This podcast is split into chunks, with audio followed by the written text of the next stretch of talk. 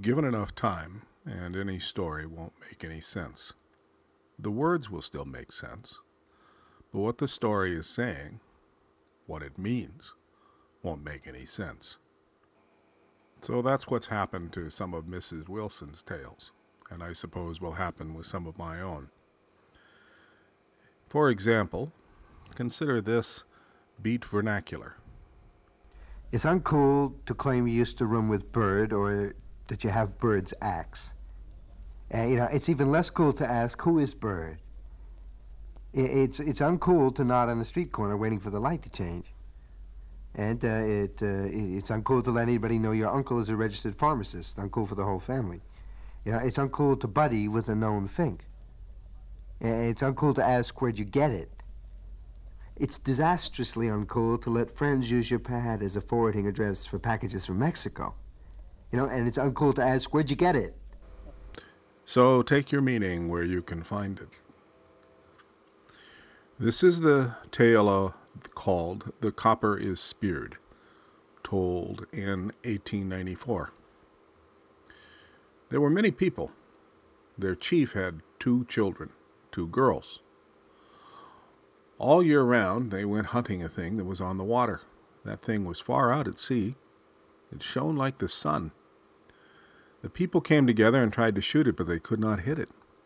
They did so all the year round. Their best marksmen tried to hit it, but they could not hit it. Then the people gave it up. One day these girls said, Let us take our father's arrows secretly. Thus said the younger one. The elder one did not reply. She spoke to her five times. All day long they were digging potentilla roots. The people came together and always tried to shoot that something. The girls took secretly the bows and arrows and the harpoon haft. They tied their hair here on their forehead. The people tried to hit that thing, but they missed it a long way. The two girls were seen. The elder one shot and hit quite near. The younger one shot and nearly hit it. Now all the people went home. They arrived at their houses. Who are these youths who almost hit it? said the people. We do not know them. Maybe they have just come. In the evening, the girls came home. The blue jay said, Maybe our girls hit that strange thing. They have been away all day. Thus said Blue Jay to the girls. On the next day, they went again to hunt that thing. They tried to hit it. After some time, a canoe was seen, and those two youths were in it. The people said, Those are the youths who nearly hit it. The elder one shot first. Ah, nearly hit it. Next, the younger one shot. Nearly hit its back. The people went home. It became evening. And then again they talked together. Oh, these youths will hit it in course of time. Where do they come from? They're pretty, and they have a lot of hair. In the evening, the two girls came home. Blue Jay said, These girls are always disappearing. I think they'll hit that strange thing. For four days, these young strangers were seen, and they almost hit it. On the fifth day, the people talked together again. Where these young people come from who always nearly hit that thing? I don't know. In the evening, the two girls came home. They carried only a few potentilla roots. Then the people said, Tomorrow we'll go hunt, and we'll recognize these youths.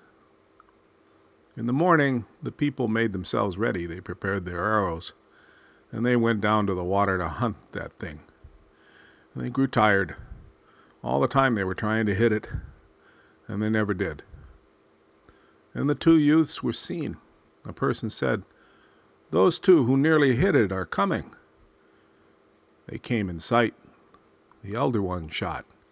She nearly hit it. Then it came in sight again, and the younger one shot at it, and tep!